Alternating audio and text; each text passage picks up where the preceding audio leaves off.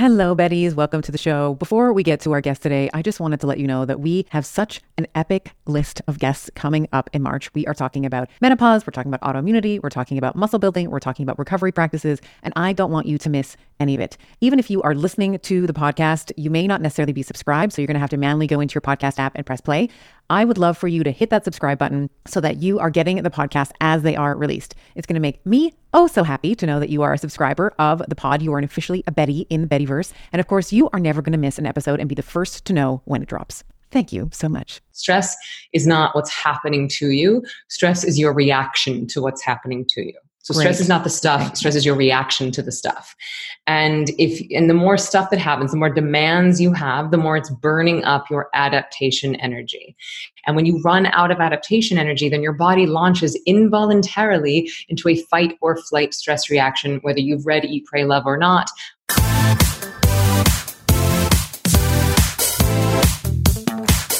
I've been fighting with one arm tied behind my back. But what happens when I'm finally set free. What we do doing live? Echoes in eternity. It's supposed to be hard. If it wasn't hard, everyone would do it. The hard is what makes it great. Only love can truly save the world. This is my mission now, forever. Welcome back to the Better with Dr. Stephanie podcast. I'm your host, Dr. Stephanie Estima. In today's episode, I sat down to talk with Emily Fletcher. She is regarded as a leading expert in meditation for high performers. She is the creator of the Ziva technique and the founder of Ziva, where she has developed a worldwide meditation training program. And Emily was inspired to teach meditation after experiencing the profound physical and mental benefits that it yielded her when she was on Broadway. She's taught over 20,000 people how to meditate and learning about the unique demands of, you know, elite performers. Emily has realized that meditation alone is not enough. So she has developed something called the Ziva technique, which is a trifecta of what she calls the three M's mindfulness, meditation, and manifesting to unlock your full potential. She has been featured pretty much everywhere the New York Times, Vogue, NBC, and she has a studio in New York City where she has seen you know the elite of the elite in terms of high performers ceos actors you name it on our podcast today we talked about how meditation improves sex. We started off with a bang. Uh, so we talked about the way that se- that meditation really does help connect us back to our animalistic and our primal nature, how it helps heighten our senses, and we move from that into uh, defining the difference between mindfulness and meditation. And she makes a compelling argument that they are both uh, used very much interchangeably, but has very specific and unique definitions for each of them. And we talked about manifestation, we talked about mantras, we talked about adaptation, adaptation energy, uh, meaning the you know ability to handle a change or an expectation, and how meditation helps that. We talked about meditation and caffeine, we talked about brain health. We talked about cortisol and the long term and short term effects that it may have on brain, mood, wound healing, mood, circadian biology. And she took some time to define what stress is not. So I thought this was a really interesting contrast where she said, you know, stress is not your morning commute, it's not your breakup. You know, these are demands. And then she contrasted that with what stress actually is in the body why we are not meditating as often as we should. We all know the benefits of meditation. Um, so she, we, we did a bit of a deep dive into that. And why more meditation teachers are not talking about uh, emotional detoxification, or as I referred to it in our conversation as traumatic release. So, we talked about how sometimes when I personally meditate, I can feel, uh, especially in the beginning when I started, I would feel kind of sad and uh, weepy. And we talked about why that might be true. We got into some of the neuroscience around the brain and body changes that we see with meditation, best practices for meditation. And uh, we then started talking about what and how meditation has helped her in terms of being a mother. I always like to, you know, say tongue in cheek, there ain't no hood like motherhood. So we kind of got into uh, what it's like to become a new mother, how meditation can help with that, and how it can help in our journey in becoming better parents. This was a wonderful conversation. Emily is somebody who, when I was thinking about starting my podcast, she was in the top 10 in terms of people that I wanted to have on to discuss some of the benefits of meditation. I know that the benefits uh, of her teachings have impacted my awareness, my tranquility, and my happiness greatly. So I'm very, very happy to have had her on the on the podcast. She was very generous with her time and her knowledge and her brilliance. So without further ado, please enjoy my conversation with Emily Fletcher. I am a huge fan of the BiOptimizers Magnesium Breakthrough. It has seven forms of magnesium, which is going to help to transform your stress and your performance and your recovery and your sleep to the next level. I'm often asked, like, well, what are the types of magnesium we should be looking for? So there's magnesium chelate and citrate and bisglycinate and malate, sucrosomial, taurate, and orotate. They have various effects on the body. Bisglycinate, probably the most bioavailable and most absorbable. Malate, it's found naturally in fruits, helps with migraines, chronic pain has been shown to help improve depression. Magnesium citrate uh, helps with arterial stiffness, it helps with maintaining a healthy weight. Magnesium chelate's important for muscle muscle building, recovery, and health. The list goes on and on. You're basically getting them all in one supplement. Each supplement itself is 500 milligrams of magnesium, which I feel is such a great dosage as a great baseline for most women. I have found a beautiful medium of actually cycling my magnesium. So I actually will take one or two of these. So I'm either getting 500 milligrams or up to a gram of magnesium, depending on where I am in my cycle. So head on over to bioptimizers.com forward slash better and use code better for 10% off of any order, but make sure that the magnesium breakthrough is in your cart. Don't be fooled by the frigid temperatures. Keeping hydrated in the wintertime is super important. In colder temperatures, we sweat more due to a higher metabolic demand of trying to maintain a core body temperature. We lose more fluids and electrolytes through our urine. We lose more water through respiration and just general breathing. And our skin dries out in the wintertime as well. We are a ski family, and over this winter, we have been using LMNT's chocolate medley. The chocolate chai is absolutely incredible with some boiling water, a splash of milk, and my kids love the chocolate mint with some hot water. This is our après ski. we cozy up with LMNT hot after hours on our cross country trails. Now, for a limited time, you too can get the LMNT chocolate medley and enjoy them hot as I have been doing with this exclusive insider bundle for you. When you buy three boxes of any flavor, it doesn't have to be the chocolate, it can be any of the flavors that they offer, you are going to get the fourth box free. If you head over to drinklmnt.com forward slash Dr. Estima, you'll see that exclusive offer at the bottom of the page. That's D R I N K L M N T dot com forward slash D R E S T I M A. And tell me which of the chocolate melody you love the best. Welcome to the Better Podcast with Dr. Stephanie. I am your host, Dr. Stephanie Estima, and today I am delighted to have with me Emily Fletcher here on the podcast. Welcome, Emily. Hi, congratulations on starting this. I'm so honored to be here. Oh, you are one of the first people on, you know, if I, when I was putting together my dream list of people, you know, we have the guests that we've had on so far, but you were definitely, you were definitely in the top 10. So I'm really happy that we're able to be doing this today. Great. so I want to be talking. Uh, we're going to be talking all about meditation today. We're going to dive into mindfulness, meditation, you know, manifestation, what those definitions are. Um, but I would like to start our conversation, if you're game. I'd like to start off a little differently and perhaps talk about how meditation. Uh, maybe we can start off by talking about how meditation can improve our sex life. yeah, let's just dive right into sex. Forget about the dates or the cocktails. Let's just go right for home base. Yeah, right for home base. Yeah, and I, I, I bring this up because in your book, Stress Less, Accomplish More, you know, you have a chapter in it where you talk about some of the benefits that meditation can have on sex and one of the and you know in in particular intimacy and the benefits like the physiological benefits of orgasms and i i just think we're not you know healthcare providers practitioners we are not talking about just how important sex is for our health and vitality. So let's start there. Let's like reel everybody into the conversation and then yeah. we can get into some other really cool nerdy science stuff around meditation. So how does meditation cool. improve our sex life, Emily? Yeah. So I first started talking about meditation and sex because a bunch of my students were coming to me and being like, Emily, you made some jokes at your intro talk about meditation and sex, but what's happening to me feels animalistic. This feels raw. This feels like uh, next level. And the animalistic and raw sex is not usually in the meditation conversation. And I think that that's usually because people are used to it being a, um, a monastic practice.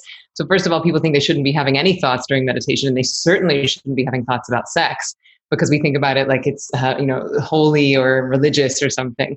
And so people i just don't think anyone was talking about it. But in reality what's happening when we're meditating is we're getting the body out of fight or flight and into what i call stay and play aka you're moving from sympathetic into parasympathetic or rest and digest. Mm-hmm. and as you well know when your body's in fight or flight it's preparing for a predatory attack so it's going to launch into a series of chemical reactions, which are all perfectly well and good if your job is to fight off a tiger.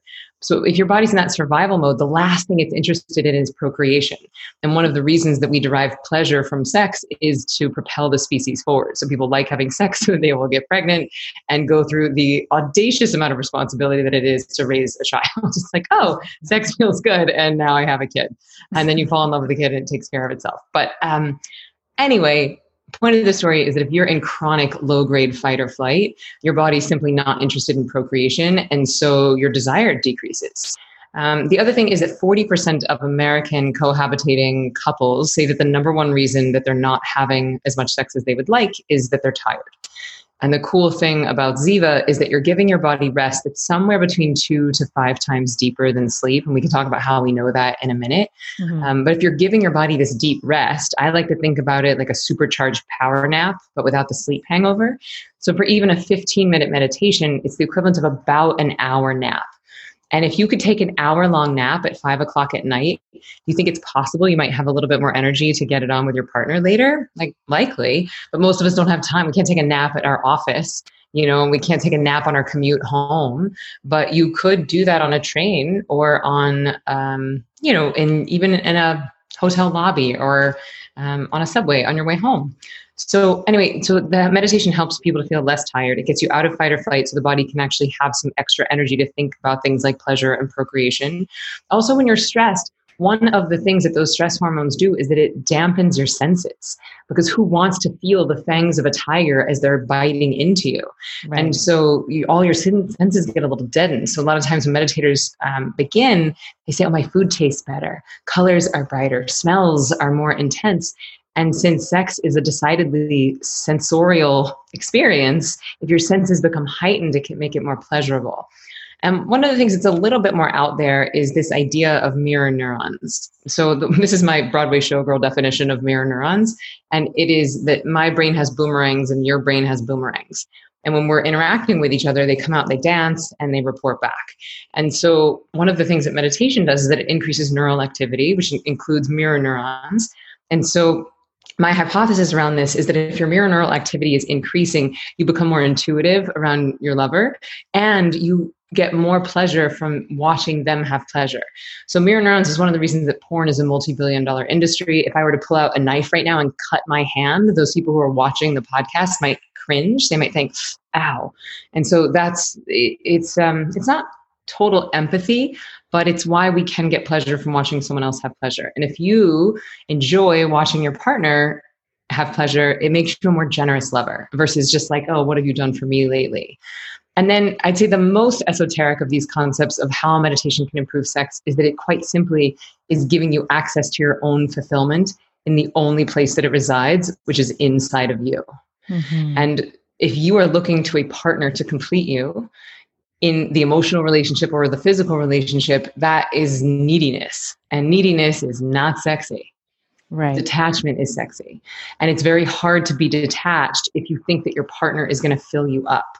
And, and what meditation is doing is that it's flooding the brain and body with dopamine and serotonin, which are bliss chemicals. You're able to access your fulfillment internally, and then you can approach your relationships and even your sexual relationships from a place of how can I contribute versus what can I take. And I think that that is much more sustainable, A, and much sexier. Beautifully said. Mm. Um, beautifully said. And I would also, I would add, you know, when we are thinking about cultivating, you know, our sexual energy, that can also transmutate into creative energy as well. Like in yes. the book, you had talked something, you had said something like, you know, if you want to be a master in the bedroom, it'll also help you be a master in the boardroom or something to that effect. And I think when we're trying to solve unique problems, um, I think that having more sex and being more attuned and having these heightened senses and developing these this empathy and be you know getting satisfaction from seeing our you know our whether it's with another person or it's with ourselves, I think that the uh, cultivating and harnessing that sexual energy is also a way for us to cultivate and harness our our creative energy as well. Yes, a thousand percent. I, I used to, you know, be an actress and teach acting, and I would often say that sexual energy and creative energy are very similar. That's why when you go through a breakup and you stop having as much sex, you get really creative. It's like some of the world's greatest albums were written post breakup because right. that sexual energy has to find an outlet. And energy is either always creating or destroying. Mm-hmm. So if you mm-hmm. don't let that energy move through you to create, you can, you know, binge on alcohol or binge on Netflix or something. Um, and I and I just want to add to this that uh, there certainly are, you know, more advanced traditions, you know, things like tantra, things like you know there's tibetan lineages where they'll talk very specifically about the number of orgasms for optimal mental and physical performance and it's different for men and women yeah. Um, you know i think it, for men there's a certain it's like your age divided by your body weight or something like that but it, it averages about like one I, you know, I shouldn't even talk about it because I'm not an expert, but it's for men, it's like ejaculation about every eight to nine days. Yes. That doesn't mean orgasm, it's ejaculation. But with women, it's it's like as much as possible. Like for us, it doesn't release our life energy, it doesn't release our chi, it actually builds it. And so I think that because there's been so much sexual shame instilled in everyone, but especially in women, I think that we have to reclaim this. We have to own it. And I think we're in an interesting age of this rising of the divine feminine where we can stop slut shaming each other and we can start seeing this as a tool for even our own evolution. And like any tool, there's there's two sides. You know, the devil's in the dose and it can be constructive or destructive, but it's a very powerful tool. I love everything you're saying. This was, we had a similar conversation with Elizabeth Gilbert around this idea of females tapping into their desires and their and their sexual power and their prowess. And i think that it's so important you know I, I, wrote an article on this around why women need twice as much sex as men. You know women oh yes need, i read that. Thank you. That was so good. Yeah yeah thank you. You're welcome. But it was all about the female orgasm and what it does i mean what it does to our vitals. It's like heart rate lowers blood pressure lowers cortices are activated like both sides of the cortex and parasympathetics just everything echoing everything that you were just saying. So i love everything you're you're saying here. It's great. Mm, so, what are some other important and admittedly selfish reasons why someone might come to meditation so sex we know sex is going to it's to help our our sexual uh, life and sexual endeavors what are some other reasons why someone might come to meditation yeah, so thank you for asking this because the whole first seven chapters of my book are dedicated exactly to this, what I call the selfish reasons that we come to meditation. So, sex is one.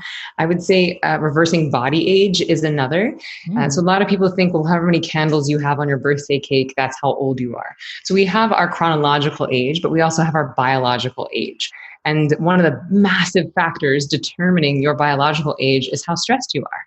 And meditation is not a magic pill, it's not a fountain of youth.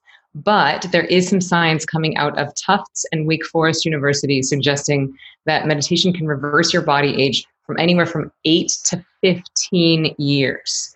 And when I first heard that, I was like, come on. I mean, I'm a meditation teacher and that sounds crazy to me. But then I started thinking about it. I was like, well, look at any president the day they take office. And that same president 4 years later all of them no matter what you know party you're in all of them age exponentially. Yes. and we see it on our own faces. If we're not sleeping and we're eating crappy food and drinking too much and working too hard and staring at screens all day we look like we're 100 you go on vacation get some sun have some sex you know eat some smoothies and then you're like oh i look so radiant and youthful and delightful and one of the big uh, delineations I want to make, um, and I make it in the book as well, is that it's not about, to me, it's not about chasing youth, it's about chasing health. And because we've conflated the two, because most people are healthier when they're younger, we think that, oh, if I look young, I'll look healthy. But to me, it's not about that. It's not actually about looking young, it's about optimizing your looks for the age that you are. Because if you're 70 years old and you've had so much plastic surgery that you look like you're trying to be 20, you're not fooling anyone.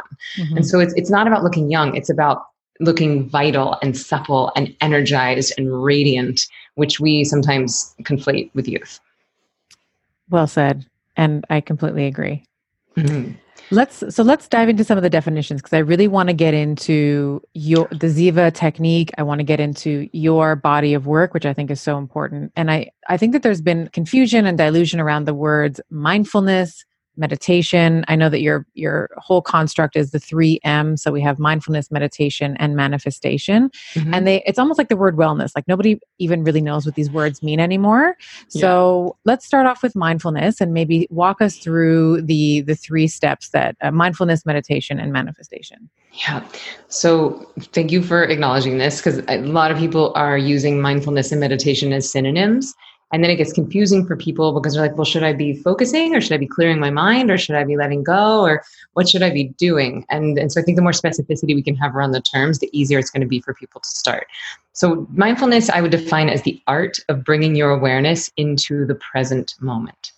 So simple, so beautiful. The art of bringing your awareness into the present moment.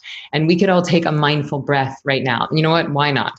Um, so let's just close our eyes and take a big inhale through the nose and exhale through the mouth.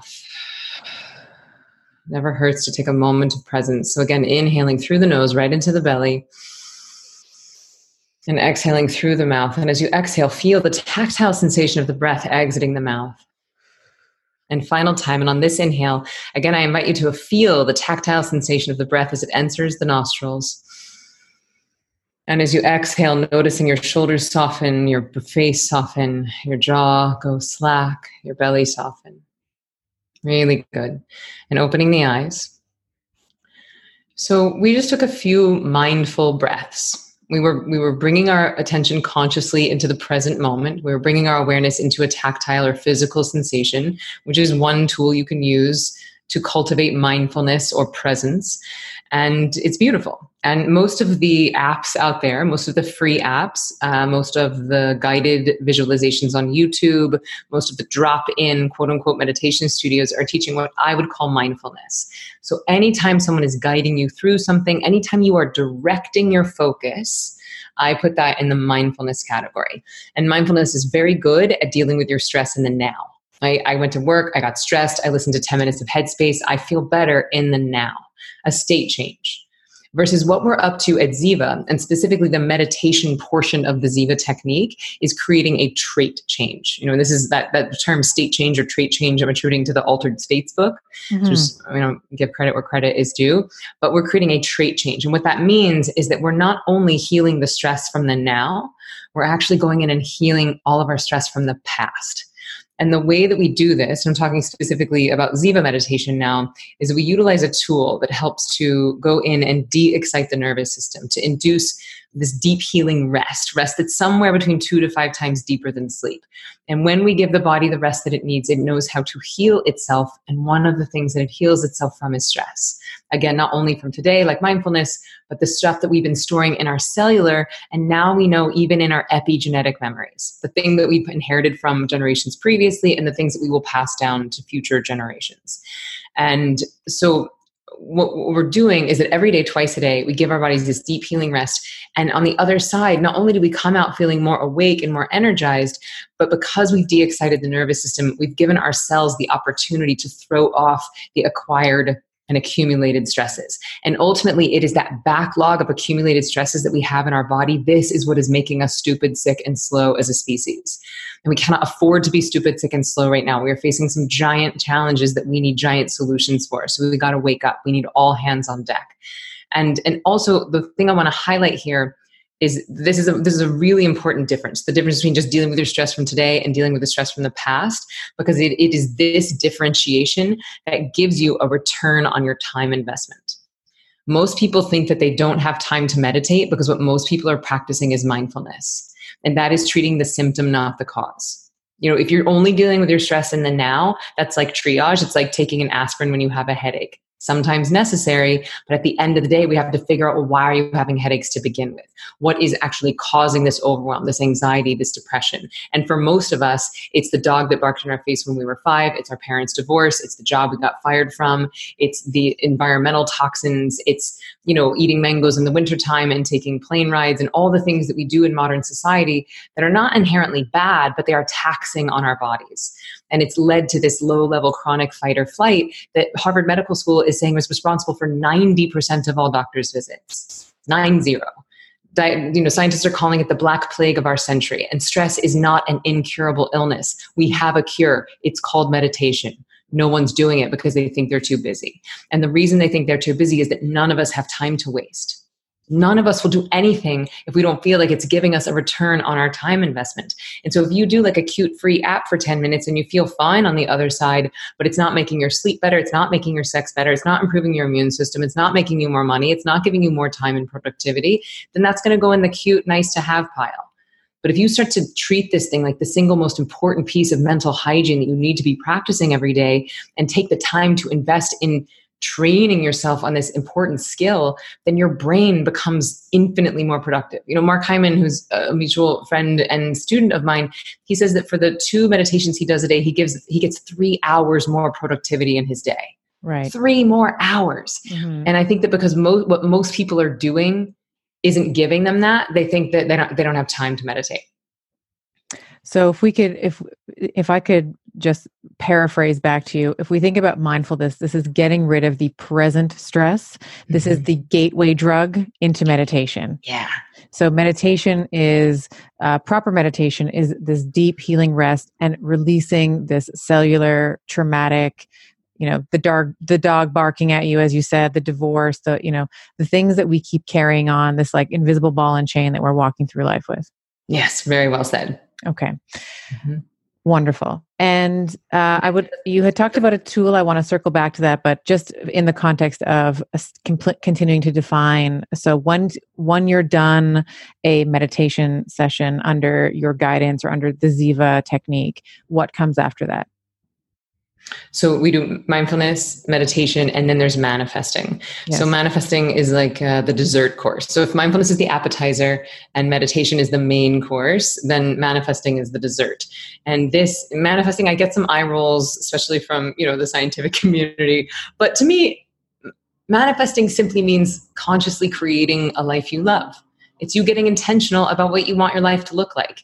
And just like you can't build a house without a blueprint, it's very hard to build big dreams if you are not clear on what those dreams are. And what I found now from teaching over 20,000 people to meditate is that many of us have been in fight or flight for so long. We've been in overwhelm and anxiety for so long that we don't even remember what our dreams are. And so, what we do is we take this very beautiful sacred time at the end of the meditation. We just keep our eyes closed, and the right and left hemispheres of the brain are functioning in unison. We've de excited the nervous system, we've accessed that source energy, and we start to manifest from here. And manifesting is simply imagining your dreams as if they are happening now. Spoiler alert, Cliff's Notes. The real trick, if there is one, is imagining your dreams as if they are happening now. Because what a lot of us do when we think we're manifesting, or even if we think we're praying, is that we accidentally worship the space between where we are and where we think we should be, which, by the way, is the definition of stress the space right. between where you are and where you think you should be is the only thing creating stress in your life. The gap. Yeah. yep. But not the good gap. it's yeah. the like, ah, it's mm-hmm. the stress gap. And and so we inadvertently worship that space. We inadvertently water those weeds. And what we want to do is water the flowers. We want to pour our attention on the things that we want to grow. And so we imagine, you know, signing the lease, walking into the house, saying yes, holding the baby, seeing the money in the bank account, driving the car. We don't imagine, we don't, where, where what a lot of people are doing is saying, like, why can't I lose this weight? Why does she have a boyfriend and I don't? Why did he get a raise and I didn't? And if you ask shitty questions, I just, I just want to be answers. happy. I just want to yeah. be happy. That's yeah. that's not a, that's yeah. That's focusing. That's not a manifestation. That's going yeah. into a restaurant and saying like, I'm just so hungry. I just want some food. And the waitress is like, Yeah, what do you want? Place your order But and so manifesting is simply placing the order with the cosmic waitress at the cosmic restaurant. And a lot of us, you know, we just are like, why does she have food? I don't have food. It's not fair. We're complaining about everybody else's food, but we forgot to place our own order. Right. And in the book, you talk about uh, adaptation energy and the process. And um, I think this comes in the meditation portion, I believe. Correct me if I'm wrong, but the pro- the practice of meditation increases what you define as an adaptation energy, which is the ability to handle, you know, change. This like resiliency that um, I think uh, it's, like, it's almost like a muscle, right? The more you flex it, the, the you know, the more you the more it grows. So the more adaptation reserves you have. Um, how does that how does that translate into into life how mm-hmm. like having more adaptation why is that important yeah so I would define adaptation energy as your ability to handle a demand. And a demand is the artist formerly known as stress. You know, a lot of us think like, oh, my mother in law is so stressful, or living in New York City is so stressful, my job is so stressful. It's like those things are not inherently stressful. Stress is not what's happening to you, stress is your reaction to what's happening to you. So stress is not the stuff, stress is your reaction to the stuff. And if and the more stuff that happens, the more demands you have, the more it's burning up your adaptation energy. And when you run out of adaptation energy, then your body launches involuntarily into a fight or flight stress reaction, whether you've read Eat, Pray, Love or not, whether you've read The Seven Habits of Highly Effective People or not. Because the thing is, we don't act in accordance with what we know, we act in accordance with the baseline level of stress in our nervous systems. And so, what we do with the meditation is that we go in and we not only get out of fight or flight, but because we're decreasing the backlog of stresses in our body, it's almost like we're creating a bigger container for more and more adaptation energy. So, just to put this into a real life example, let's say you wake up one morning and you accidentally oversleep your alarm by 15 minutes. Not a big deal, small demand, burns up a little bit of adaptation energy.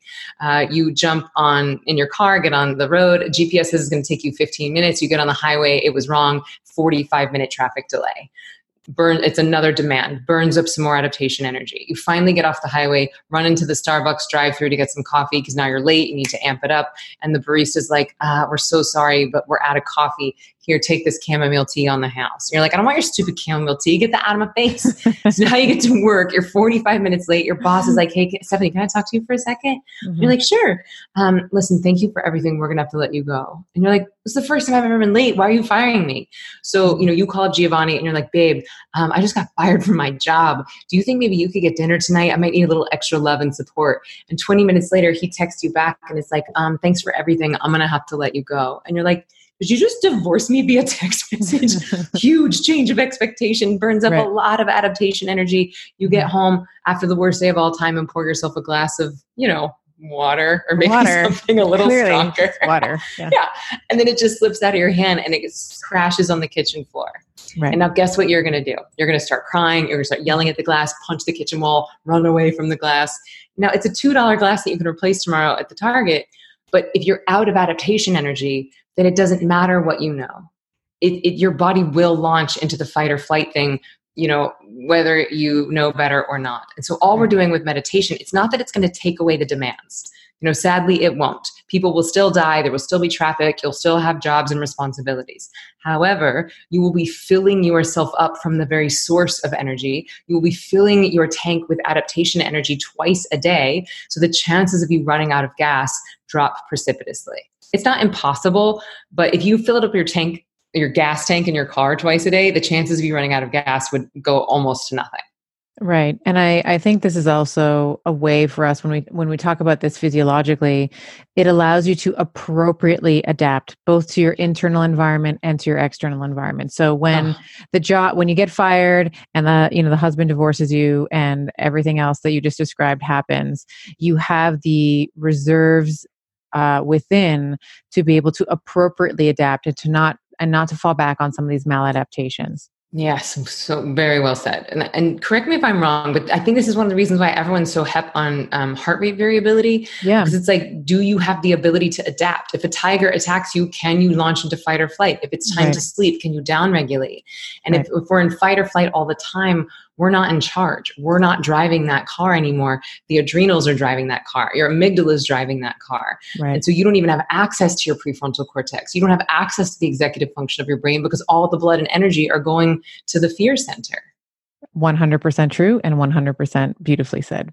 Let's let's actually dive into what stress actually does physiologically. So, you know, you said it's making us sick, it's making us stupid, it's making us slow. What happens to our brains and our bodies when we carry forward this long-term stress? What are some of the changes that we see, you know, whether it's in the brain, whether it's, you know, physiological, you know, I've, I've heard you talk about telomeres, I've heard you talk about brain changes. Let's kind of dive into some of the things that, that happen there. Mm-hmm. So I think if we want to understand this just on the basic level of what stress is doing to the body, we have to look at why stress even exists in humans. And that was to protect us from predators, right? So fight or flight is basically like, can you outrun a tiger or a bear or a lion? So let's say you're hunting in the woods, tiger jumps out. One of the first things that will happen is your digestion will flood with acid to shut down digestion because you can't afford to waste all that energy. You need that to get away from the tiger. That same acid will seep onto your skin so you don't taste very good if that tiger bites into you. Um, your blood will thicken and coagulate so that if you do get bitten into, you don't bleed to death. Um, your bladder and bowels evacuate. Your immune system goes to the back burner because who cares if you're going to get cancer, if you're about to be killed by a tiger. Um, your sex drive goes to the back burner. Adrenaline levels increase, cortisol levels increase, which those stress hormones are acidic in nature. So, you know, that acidity can lead to chronic inflammation, which we now know is the basis of all chronic disease. Mm-hmm. That acidity on your skin can prematurely age your skin. And if all of your energy and and blood in your brain is going to the amygdala and the fear center, the rest of the brain tends to atrophy. You know, it's you're not utilizing the full machine because you're wasting so many mental and physical cycles preparing for what's ultimately an imaginary tiger attack. The right. thing is, our modern day demands are no longer predators. And look, if you get jumped in a back alleyway, get stressed. If you need to lift a car off a baby, perfect time to get stressed. It's actually not bad for us to get stressed. That's called hormesis. It's the low grade staying stressed that's killing us. And P.S., this is also why people say, well, exercise is my meditation. Because they get stressed at work, they go to the gym, they get on the treadmill and they outrun that tiger. Or they go to the boxing ring and they fight that tiger. So they're able to burn off that adrenaline and cortisol from today which is great. Exercise is awesome.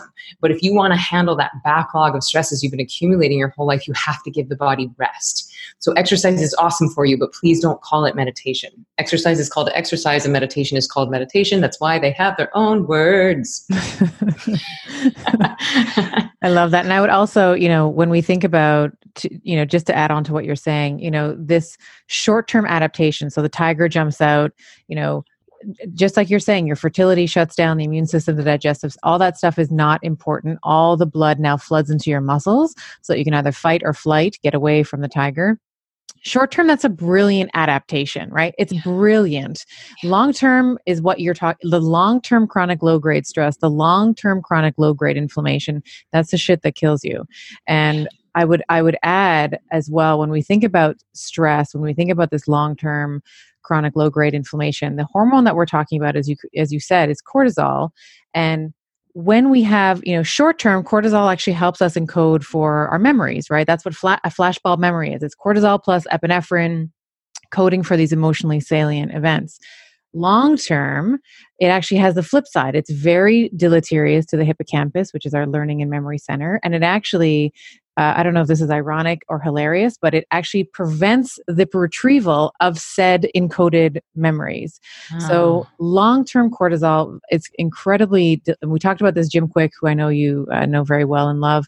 We talked about this. He's the you know the memory guy, so we talked about that a little bit, and it has. He's it also a Ziva grad. Of course, he is. Yes, he's Ziva grad, and it affects every aspect of your human. Like you know, I could like like bone formation, mood, uh, circadian biology, sex hormones, uh, weight, you know, your adiposity, like cortisol, long term cortisol affects everything. So if all of these reasons, like you make a very compelling argument for meditation. If we can appeal, if we can talk to you about sex and maybe help you, you know, understand why it might help that way uh, or appease to your vanity around you know cortisol is going to make you put on weight in the belly if those are the two if we can get you in that way but then you can benefit from the plethora of you know your bones are going to be thicker your moods are going to be more you are going to be able to be more resilient and have more grit and have more perseverance to follow the dream uh, follow the thing that you are trying to achieve with mm-hmm. this time i think that that's really uh, really important. Yeah, so and that's really yeah. like the whole gig around the book is that it's like yeah, we can get out of the red, but eventually we want to move into the black. You know, right. yes, we can get out of the stress debt, yeah. but why? It's so because so that you can accomplish your dreams, and because you start to, you know, because you get mm, less bogged down with, you know, survival, mm. you start to have more mental and physical energy for your dreams. You can hear your own intuition. You start to have more creative energy. You're you become more intuitive. And that's really a byproduct of all of the cylinders firing in the brain together versus just being in that panic mode. I am incredibly bullish on sauna as a therapy for recovery, heart health, and overall aging well. I personally decided on an infrared sauna from Sunlighten because of the range of far wavelengths and near infrared wavelengths that it offers. Saunas help with detoxification and rejuvenation to rid your body of toxins. It helps with heart health by improving circulation, reducing blood pressure, and helping keep the arteries supple. It helps with muscle recovery by easing the tension and soreness to recover faster. And of course, stress reduction. With the warmth and the relaxation of sitting in a sauna, it's crucial for hormonal balance and achieving achieving a state of well being necessary for a strong physique and a strong mind. If you visit sunlighten.com slash better and use code better to get a discount. That is sunlighten, S U N L I G H T E N dot com slash B E T T E R and use code better at checkout. We were talking a little bit about this in the pre chat before we started uh, recording. And um, one of the things I I, I, I will sheepishly admit this to you, Emily, uh, my Ziva goddess, uh, my meditation goddess. Um, I I'm getting better at letting this go, but very often there's a little there's like a little voice in the back of my head that's like, but what about your competitive edge? What about you know when I, you know, won't doesn't that give you my like doesn't that give me my drive, right? So if mm-hmm. when I mm-hmm. introduce myself, it's like, hi, my name is Stephanie, and, and this is my stress right here. And me and her, we go together, we go everywhere together. So can you maybe comment on how stress, what I've learned and it, through meditation is that it sort of unhinges the you know the fear and the anxiety from the productivity but i'd love i'd love to hear what you think about how stress correlates if at all inversely or directly with um, with having a competitive edge Yes, I would love to talk about this because you know that's what we do. We work with high achievers, high performers, and and so I get two flavors of this response. Like from my artist, actor, like Oscar people, they're like, Emily, I can't lose my stress. Like my stress, that's where my art comes from. My hurdy poos are where my art comes from. and then my doctors, and my CEOs, and my like entrepreneurs are like, Emily, I can't lose my stress. Like this is where my competitive edge comes from. Uh, this is what keeps my drive going. And to that, I say, look, if you can run a marathon with a rock in your shoe, try taking the rock out of your shoe. you getting rid of the stress is not going to decrease your ability to run a marathon. It's just going to make it more enjoyable and you're actually going to be able to run it faster. The thing is, if you're moving away from the negative, which is the only thing that fear can enable you to do, move away from the negative, you can do that for a little while. You can white knuckle your way to the middle but it's not sustainable. And ultimately, eventually, you will go into burnout or overwhelm. And, and it's not that enjoyable. Like working to compete against others or working to prove someone wrong or working to get out of some terrible situation is not that enjoyable. If you mm-hmm. are sustainably moving towards your dreams and what you do want to create and what you do want to contribute, and if you are elevating yourself and everyone around you with collaboration versus competition, it's not only more enjoyable, it is more sustainable. And I would argue that it is a faster path to success because you start to get nature's support in the form of other humans versus other humans being like, oh, she's competing with me and I'm just going to do everything I can to tear her down.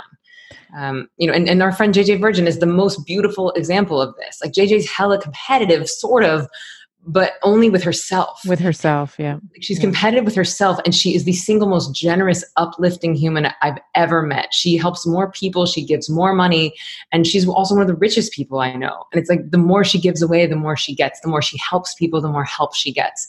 And she really has that dialed in, and she has for a long time. And and so I get it. Like I get the story because most of us if we're exhausted and we don't yet have the ability to tap into our own intuition and our creative ideas are scarce because we are not taking our right brain to the gym, which PS, I liken the right brain to the router that plugs you into the Wi Fi network that is creative intelligence itself. Mm-hmm. If you're not plugged into that, then it's easy to be competitive about your ideas or your energy or your resources. But once you start to tap into the very source of energy, to the source of fulfillment, and to the source of ideas, then there's nothing to compete with because you start to realize that there's only one thing and we're all it. And so as I help you, I help myself. You're taking that right brain to the gym so the ideas are coming all day, every day. So you don't have to be competitive or even precious about them. You just start to see yourself more as a vessel. And you start to, you know, and this is going to sound hippy dippy, but you start to see yourself as a vessel. Like, how does nature want to use me? How does creativity want to use me mm-hmm. versus what do I need to prove to claim my space in the world? Right. Which and is, that, this comes back to that inner fulfillment, right? What meditation, if you are fulfilled from your inner world, from you are not going to be trying to compete and show off and isolate yourself from other people. You are going to be, as you're saying, you're going to be using your body as this vessel to be able to, you know, to create together and to collaborate. Yeah. Beautiful. Mm-hmm. Why do you think? Well, you know, we were we were ha- we had a little chat about this again, but why do you think people don't meditate as often as we should? Like you've made the most compelling argument. There is you've made the argument like brain health, sex, beauty, money, you know, inner fulfillment, money, high performance. You know, the list go. It, why don't we do the thing that we should be doing? For the same reason we don't eat vegetables and we don't exercise. It's like we all know what we should be doing. right. Um, that's one of the reasons. But, but the real answer is there are two things keeping people from meditating. One of them is the time piece. They think I don't have enough time. Mm. And to that, I answer, well, then you haven't found a type of meditation that works for you yet. You know, you have not yet invested the time to learn something that will give you the return on time investment. So, like, you know, I did not buy any Amazon stock 10 years ago. So I am not getting any dividends on that mm-hmm. investment that I did not make. right.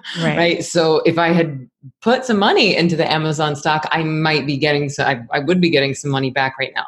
So same thing. It's like with meditation, if you're not willing to invest the initial time in learning the skill, then you're not going to get the the time back. So if you're just doing like a free app on your phone where you have no skin in the game, it's not actually teaching you how to meditate, it's just holding your hand and guiding you through something. Mm-hmm. You might feel a little better in the now, but you're not ultimately dealing with the root cause. So you're not getting this massive ROI. And then you think, well, you know, Oprah and Mark Hyman and the Seattle Seahawks and Ray Dalio all say it's like the secret to their success. I'm just sitting here thinking some thoughts and not really feeling that different. I guess I just can't do it. It's just not for me. My mind is too crazy, which leads me to the second reason why people aren't meditating. They think that they're failing at it.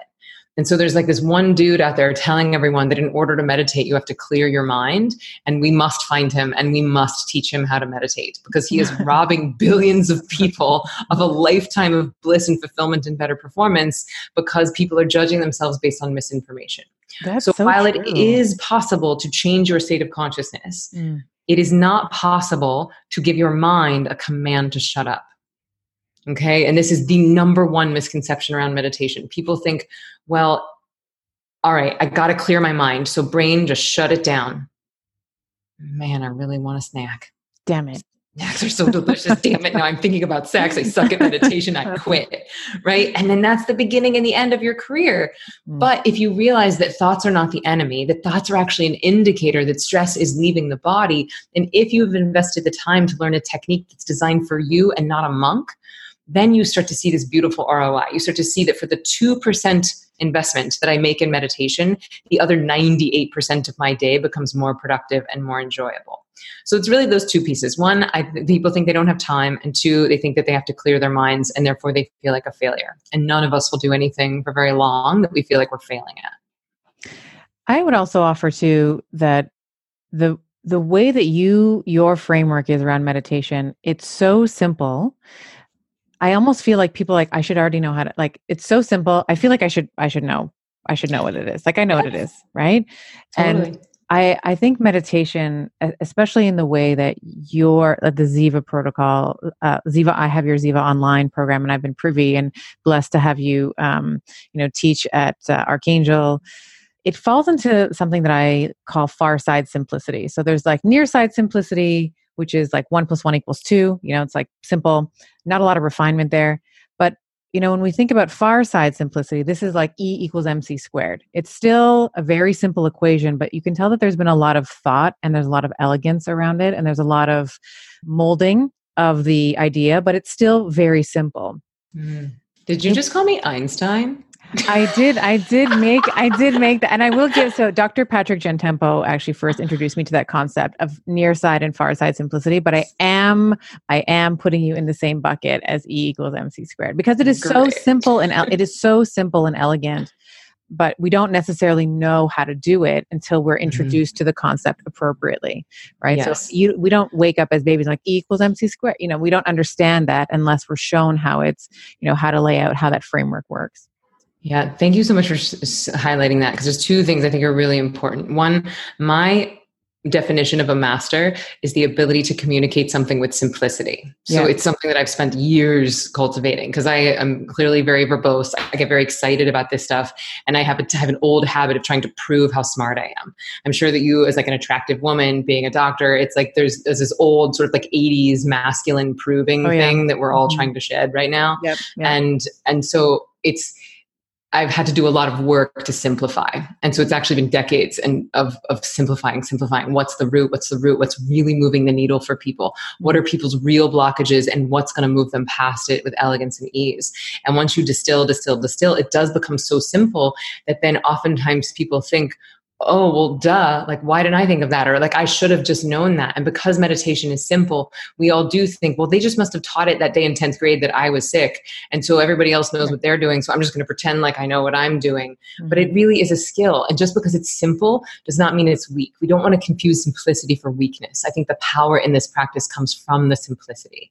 That's yeah. why you get such a return on an investment because look if you're stressed if you're having a panic attack you can't afford to do something complicated. It has to be simple you talk about this concept of uh, emotional detoxification when you're meditating. So I liken this to trauma release. And you, you know, you you describe this process of where you are, you know, allowing emotions, you know, the old trauma, the old stuff, the divorce, the dog barking at you, um, to sort of come up and hold space for it to either and sort of marinate in it or to uh, to release it.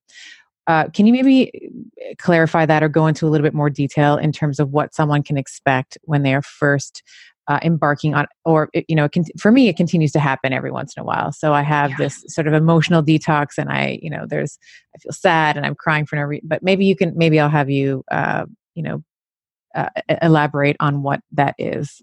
Mm-hmm. So it is very much a, a, trauma release. And even people who don't identify as having trauma, I was like, well, okay, well, you were born.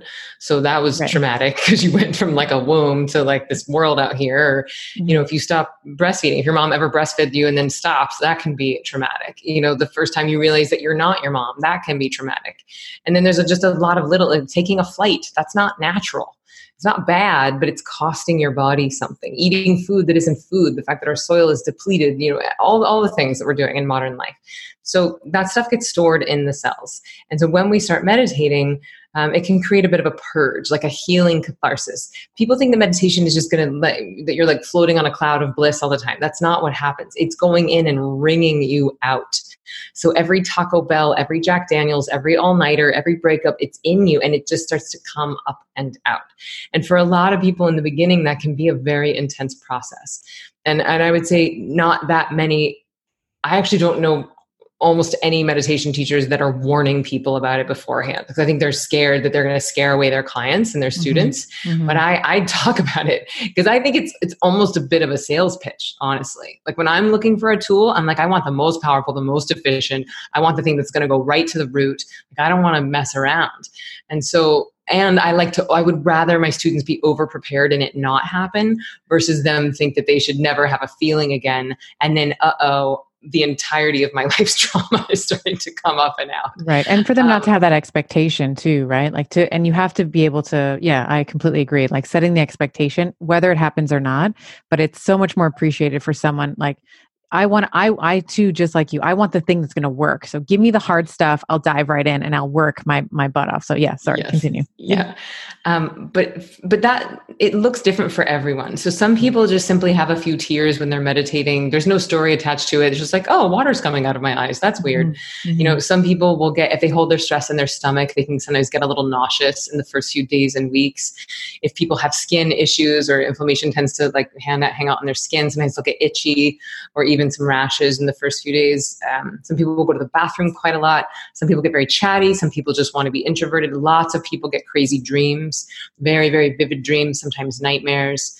Um, and, and really, all of these things are, it's just it, the body bringing itself out. And so, depending on what your body type is, depending on what flavor, stress, or trauma you have, depending on how clean your diet has been, you know, are you sober and doing yoga every day and, and, you know, eating great food, then chances are your, your unstressing process may not be as intense. But if you've been eating McDonald's every day, have never gone to therapy, have never exercised, and you have a bunch of trauma, well, saddle up, friend, because we might be in for a, a rocky road. Mm-hmm. And really, that's my job is to help people through that. Okay, I've been through it myself. I've helped 20,000 people through it. So I can see some patterns. I'm not a psychic. I don't know what, like, I can't predict exactly when and how someone's body is going to release, but I can see the patterns. And I would say the other reason to get a teacher that you trust and respect is that they will know when it's like normal and when you just power through and and bravely move through the uncomfortability or they could say hey this this seems extra intense. I think we need to modify the program a bit. Just like if you were to go to a doctor and say you know what? This dosage seems too high for you. Let's modify the dosage. Mm-hmm. that's what i do with meditation. I would be like you know what? Let's take it from 15 down to 10 or you know what? We need to increase the rest. Or you know what? I'm going to ask you i'm going to ask you to stop and just do mindfulness and go find yourself a therapist and we can circle back in 2 months. You know so it's it's just um, gauging where people are because you never want people suffering, right? So there's a difference between bravely moving through a bit of uncomfortability and feeling our feelings versus I don't want people crying in a corner without the ability to do their jobs. And, and so that's where there's a little bit of, of nuance and why it's important to have some help and a community through this. Well said. And I and I think meditation is a really powerful integration tool. So whether it's, you know, whether you have had physical or emotional or sexual or other any sort of any sort of trauma, um, for me, I know that it would it would just be sad, like I would feel sad and I would want just you had said, you know, there's like tears coming out of my eyes and I don't there's water, there's water coming on my there's water on my face. Why is that? And you know, you just feel this sort of sadness, the you know grief, heartbreak, and then either, a couple things happen. Either it's you know the charge is less, you know the it's attenuated, so there's not that like emotional charge that it has. You and you feel more at peace, or it's gone. Yeah. Yeah. And it's like it's like when you go into a closet. Like I love to reorganize my cl- uh, organization. Is like my favorite thing. So I go into my closet, take out the stuff that doesn't fit me the way it should, rearrange my shoes, and then it's like a really pleasant place to go into and at the risk of sounding cr- like crazy i feel like meditation is is like that i feel like there's more room inside me there's it is not crazy at all. Yeah. We made a meme for the internet that said Marie Kondo your brain meditate. Yeah. Oh, like yeah. That's what you're doing. You're pulling out all the stuff, the stuff that doesn't fit you anymore, those old jackets, those shoes that hurt your feet, you've mm. been trying to fit into, that old identity of yourself. We got to burn all that up. Mm-hmm. And there can be some sadness to let go of your old favorite pair of shoes, but it's mm-hmm. like it's taking up space in the closet. And so we don't we don't want to let those old irrelevant things hang around and, and here's maybe a better analogy than even the closet one is you think about your brain as a computer mm. right every single time you've ever been stressed it's left a little open window on your brain computer. They're called premature cognitive commitments or PCCs. And most of us, by the time we're like 20, we have about 10 million of those things. And so all the meditation is doing is that it's giving your body this rest so it can actually maximize those windows and then mm-hmm. click X so that the window goes away. If they're minimized, they're still burning up your computing and brain power like the battery and computing power if we're going to stay with the computer analogy, it is like burning RAM. Your computing. Yeah, exactly. Like so RAM, yeah. all the meditation does, we maximize it, we click X and then it goes away. So the unstressing part, the purging part is the maximization. Oh, wait, I have to look at that thing, feel it, cry for a minute and let it go. Right. And so it's, the, and I, I don't want people to think that this is therapy because it's not. Um, because I've had lots of therapists take this class and then they still have this physical purging. Like, why is this happening? I've dealt with this. And it's like, well, just because you've dealt with it intellectually, just because you have a framework for it in your mind does not mean that you've healed it in your cells, in your body. And that's what this thing does. It's healing things cellularly, which ultimately is going to save you a lot of money at the therapist. And trauma doesn't just exist in our mind, right? Trauma exists in the body. So I think to and you I think you contrast it with sleep. You say, you know, sleep is rest for the for the brain mm. and meditation is rest for the body yeah. and when you're be, you're when you're able to purge trauma you're purging it from your autonomic nervous system which is starts in the brain but you know it also makes its way through to the body right yeah and probably people have ever had like rolfing or very deep massage or very intuitive body worker you know they sometimes will hit like one spot on your groin or your inner thigh and you burst into tears you're like yes. what is that yes. it's like oh that was that boyfriend in 10th grade you stored that right in your knee. Mm-hmm. Um, so it's it's nice to get that stuff out of your body. Oh, and here's my nerdy dad joke around this. Ooh. It's better to cry this stuff out into your tissues mm-hmm. than it is to have the stress stored in your tissues, right? Like it's just cry it out. Better out than in. Agreed. We call that uh, in the in chiropractic jargon. We call it a parasympathetic storm. So this is um, oh, so it's that. yeah, it's like a st- and it and often this would happen after an adjustment. Um, so you're you know activating the parasympathetic nervous system, and it just like it comes up, and it's just why am I? Cr-? And this happened to me so many. Why am I crying? I don't know why I'm crying, but you're you're. It's a purge. It's it's to your point. It's a purge. Yeah, and, yeah. and if people are equipped with that intellectual knowledge, then it's so much easier to move through it. And and that's also ps why i created the ziva technique like i was just teaching meditation for the first few years of my career mm. and then i developed the ziva technique because i I started to see where people's pain points were, where their real moments of resistance were. And oftentimes it was this it was that these feelings were coming up, and most people are not equipping people or teaching them how to deal with it. And that is one of the ways that we use the mindfulness. So we use the mindfulness not only as a runway into the meditation, but also as a tool to close the feedback loop between the brain and body so that when those emotions come up, you're equipped to, to listen, to feel them, to process them fully so that you can move through to the new now. And that is what mindfulness is. It is listening to what the body is saying so that it can whisper instead of trying to ignore it so it has to scream. What have been I would love to highlight your own journey in in meditation and mindfulness. You know, both initially, I, I, know your story, but I'd love for you to be able to share that with the listener. But I'm also really curious about how it has influenced your role as a as a mother. You know, I, mm-hmm. I like to say mm. that there, you know, there's ain't there ain't no hood like motherhood. So, you know, how has meditation helped you? You know, both initially, but also now with your son. Yeah. So, I mean, it helped me in my career. So, I was on Broadway for 10 years. My last show was a chorus line. I was understudying three of the lead roles. So, living in constant fight or flight, constant stress that led to me going gray, getting sick, having insomnia. And then I found meditation and it, it cured my insomnia on the first day. I stopped going gray. I didn't get sick for eight and a half years. I started enjoying my job again. And I just thought, why does everybody not do this? Left Broadway, went to India, started a three year training process to teach. And, you know, here we are. So, this year I launched a book and a baby. So came out with my first book and also birthed my first baby, which I do not recommend. I do not I recommend doing both things, but not at the same time. the high achiever in me sees the high achiever in you. I, Thank I, you. Yeah. Thank you. And namaste. we should find our known namaste sign. Um, and it was super intense, but there's no way I could have done that without meditation. I mean, I would have just lost my mind, or I would have been a terrible mom, or the book would not have been as successful as it was um, had I not had meditation. So it allowed me to get through that intensity.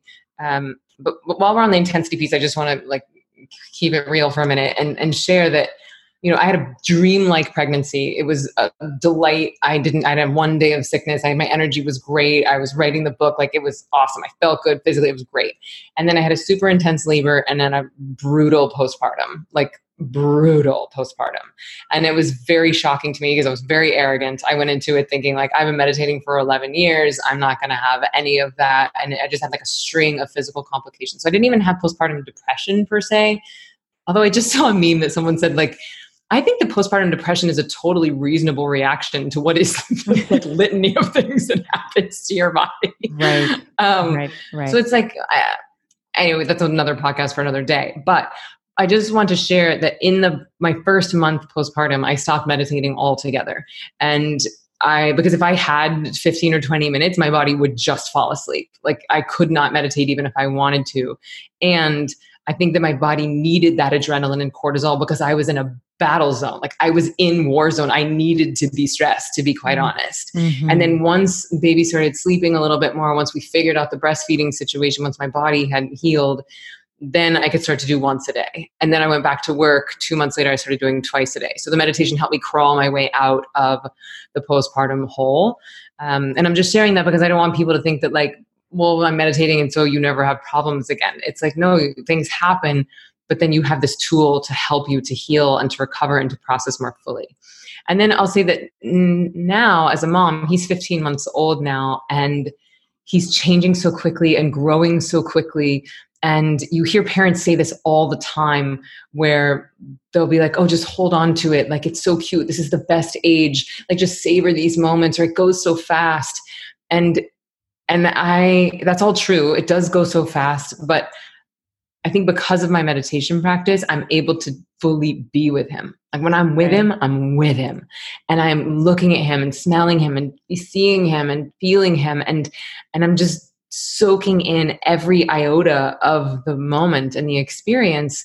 And it, it feels like it's slowing down time a little bit and allowing me to appreciate the now and not wish it all away because it's easy like when you're pregnant to be like oh, i can't wait till the baby gets here and then when they're baby oh, i can't wait till he's not like you know out of this whatever physical challenge and it's like oh i can't wait till he can walk and i can't wait till he can talk and i can't wait till and it's like no it's always now mm-hmm. and so he's actually been such a great teacher for me eyes open to really practice what I preach, to be like, it is always now. You know, he's never going to be younger than he is today.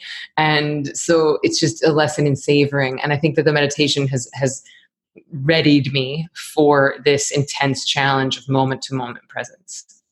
That's so beautiful. And first of all, thank you for sharing that. I think that it humanizes, uh, you know, when we think about, you know, the things that you've accomplished and the things that you've done and your experience in meditation, I think it's really comforting for a lot of people to hear, well, she actually had a hard time with it as well. And like, you're there there is another podcast in here about why nobody talks about breastfeeding everyone talks mm. about pregnancy and, uh, and delivery no one i don't understand what but we have we will do another hard i will gladly yeah. do it I want to so shout hard. it from the rooftops. I've done a lot of hard things in my life. You know, I got on Broadway at 22. I just launched this successful book. I have a multi-million dollar business with a BFA in musical theater. Like yeah. I've done some hard things in my life. Breastfeeding is the number one hardest thing I've ever done. Jesus, it's like I don't. It's like I get it. The football hold. I get. I get all the. I get the holds. Why? What's the the latch? Oh my god. I. Oh, I so yeah. painful. Yes. but just not to scare everybody. Like not everybody has that experience. Some people it's just a dream for them. Right. Sure. For us, apparently, it was not.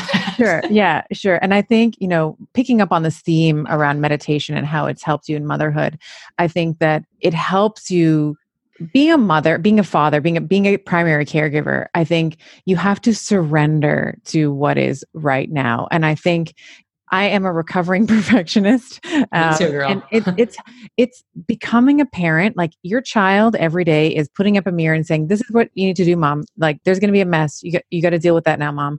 You know, I'm not going to go to bed when you told me to, mom. Or I'm going to have this emotional or physical challenge, mom. Like you know, how are you going to deal with this? And what meditation has given me is the grit is the is the grit it is the grit and the resilience to be able to say okay this is not about me right now. This is about my child. Let me meet my child where they I, I feel like it's made me a better parent. Like it, mm-hmm. I, I have i meet my child where they are without trying to like drag them into my world.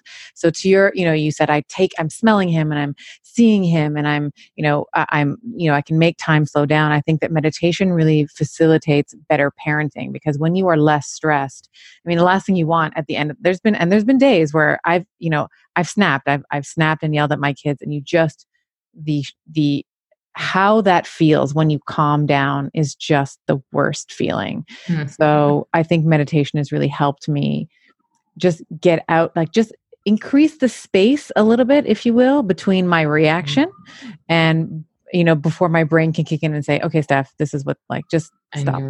And that was that's what I would call the good gap. You know, before we were talking the bad gap of the space Yeah. between where you are and where you think you should be, that to me is the good gap. Mhm. That space between the stimulus and the response. Yeah. versus you just having an involuntary stress reaction and losing your patience on your kids or losing your temper on your kids. Mhm. It's like meditation will give you, it, it might be a half a second, but that's sometimes long enough to be like, Yeah. you know, I'm going to take a minute. Yeah. You go to your room. We're going to talk Mhm. about this in a minute. Or this is I not about me. myself. I'm like, Well, I yeah. a minute. I'm just going to step out of the room and I'm going to come back in. We're going to do a redo. That's what I call Yep. it in my house. A redo. I A love redo. that. We're going to do a redo. Yeah. And then the other thing I want to offer on the parenting tip, and Jasper's not this old yet, but I taught a lot of kids to meditate. And one of the things I'm most excited about is next year, we're that's our big project is doing a kids course like Ziva Kids, um, which I'm thrilled about. But what I've seen happen with some of my students who have like, you know, anywhere from like six to 12 year old kids is that the, those children see their parents taking responsibility for their own mental and emotional health Mhm. and, and the interesting and it was surprising benefit of that to me is that the kids actually didn't take it personally when and if the parents did lose their temper. So what that what that looks like is let's say mom's in a bad mood one day and the kids would actually say like, "Hey, did you meditate today?"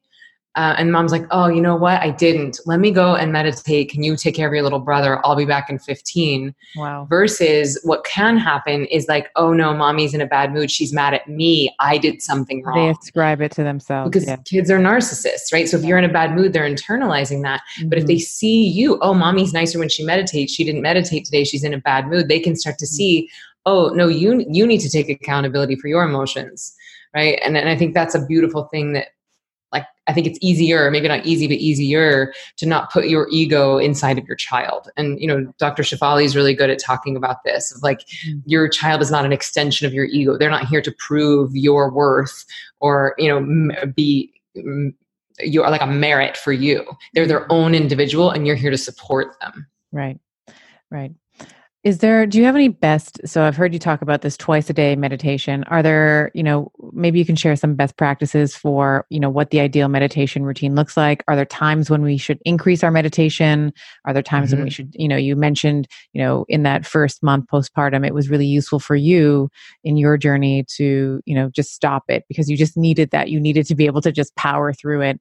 Um, what are some best practices that you can share with the listener? Yeah, so I do recommend twice a day, but that's only if you have a practice. Like the thing is, if, if you've never had any training and you don't have any tools and you're not sure what you're doing, you don't know how to gauge success, then it's going to feel frustrating and like you're failing. And it's, I don't really, I recommend zero minutes of meditation until you at least have some guidance. And that's where the apps are good. Like, you're like, I don't want to take a course, I don't want to get any training, then fine. Like that, then apps can guide you through and hold your hand. Fine, beautiful. Right. Um, but once you start a practice and you become self-sufficient, which really is the point of Ziva, it's like giving you the keys to the car and the driving instructions. And once you have that, then I recommend twice a day because the once a day is handling all your new stress that you're picking up. The twice a day is what's getting rid of the backlog of stresses. Um, it's like you know lifting weights and doing cardio.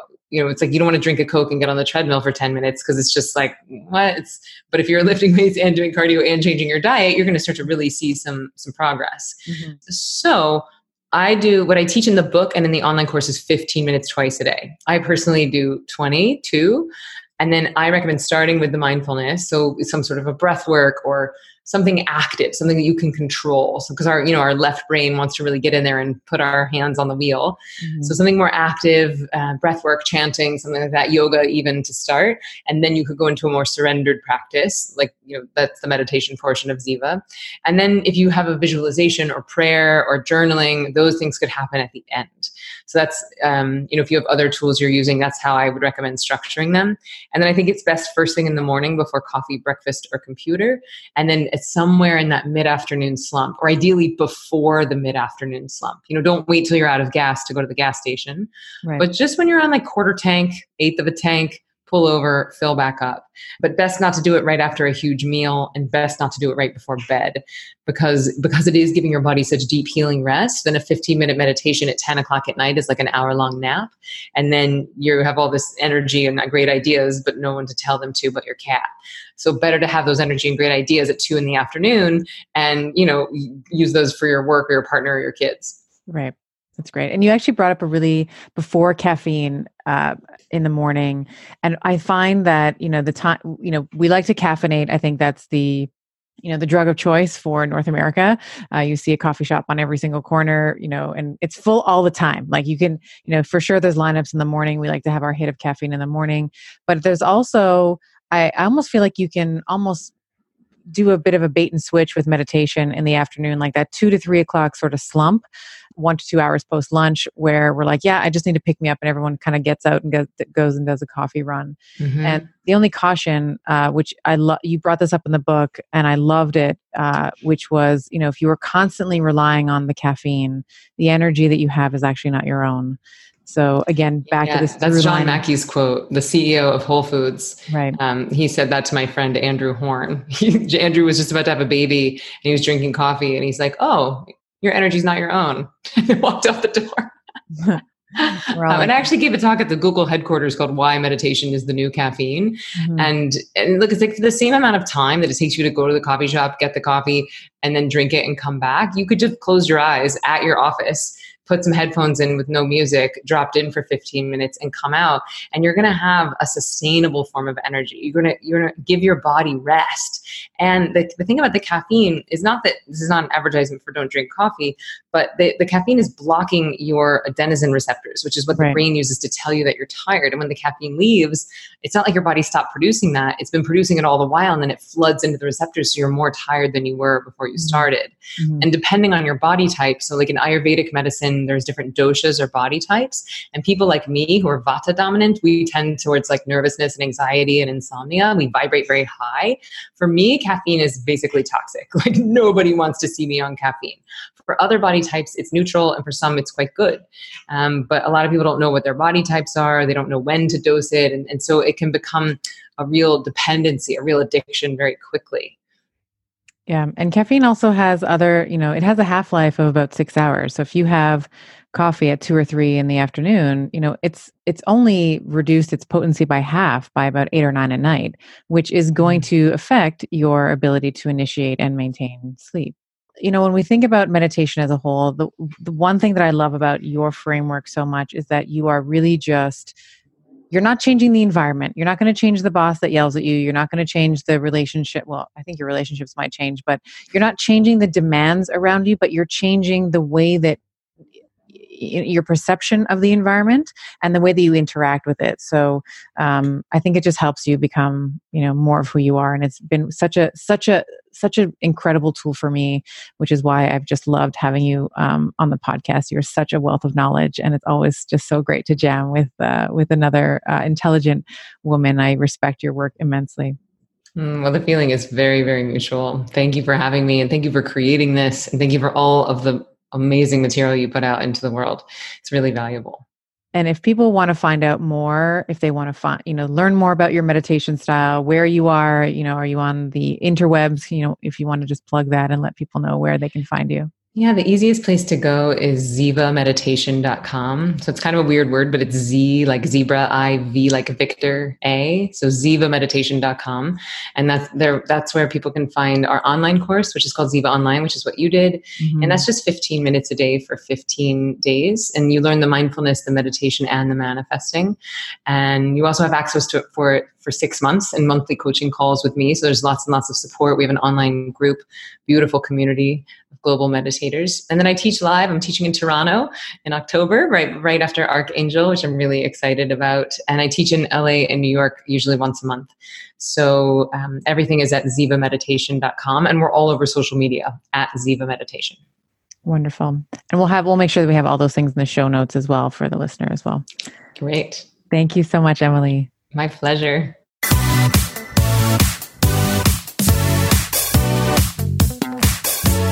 Hope you enjoyed today's episode. You can find all this information at our website, bettershow.co. That's B E T T E R S H O W dot C-O.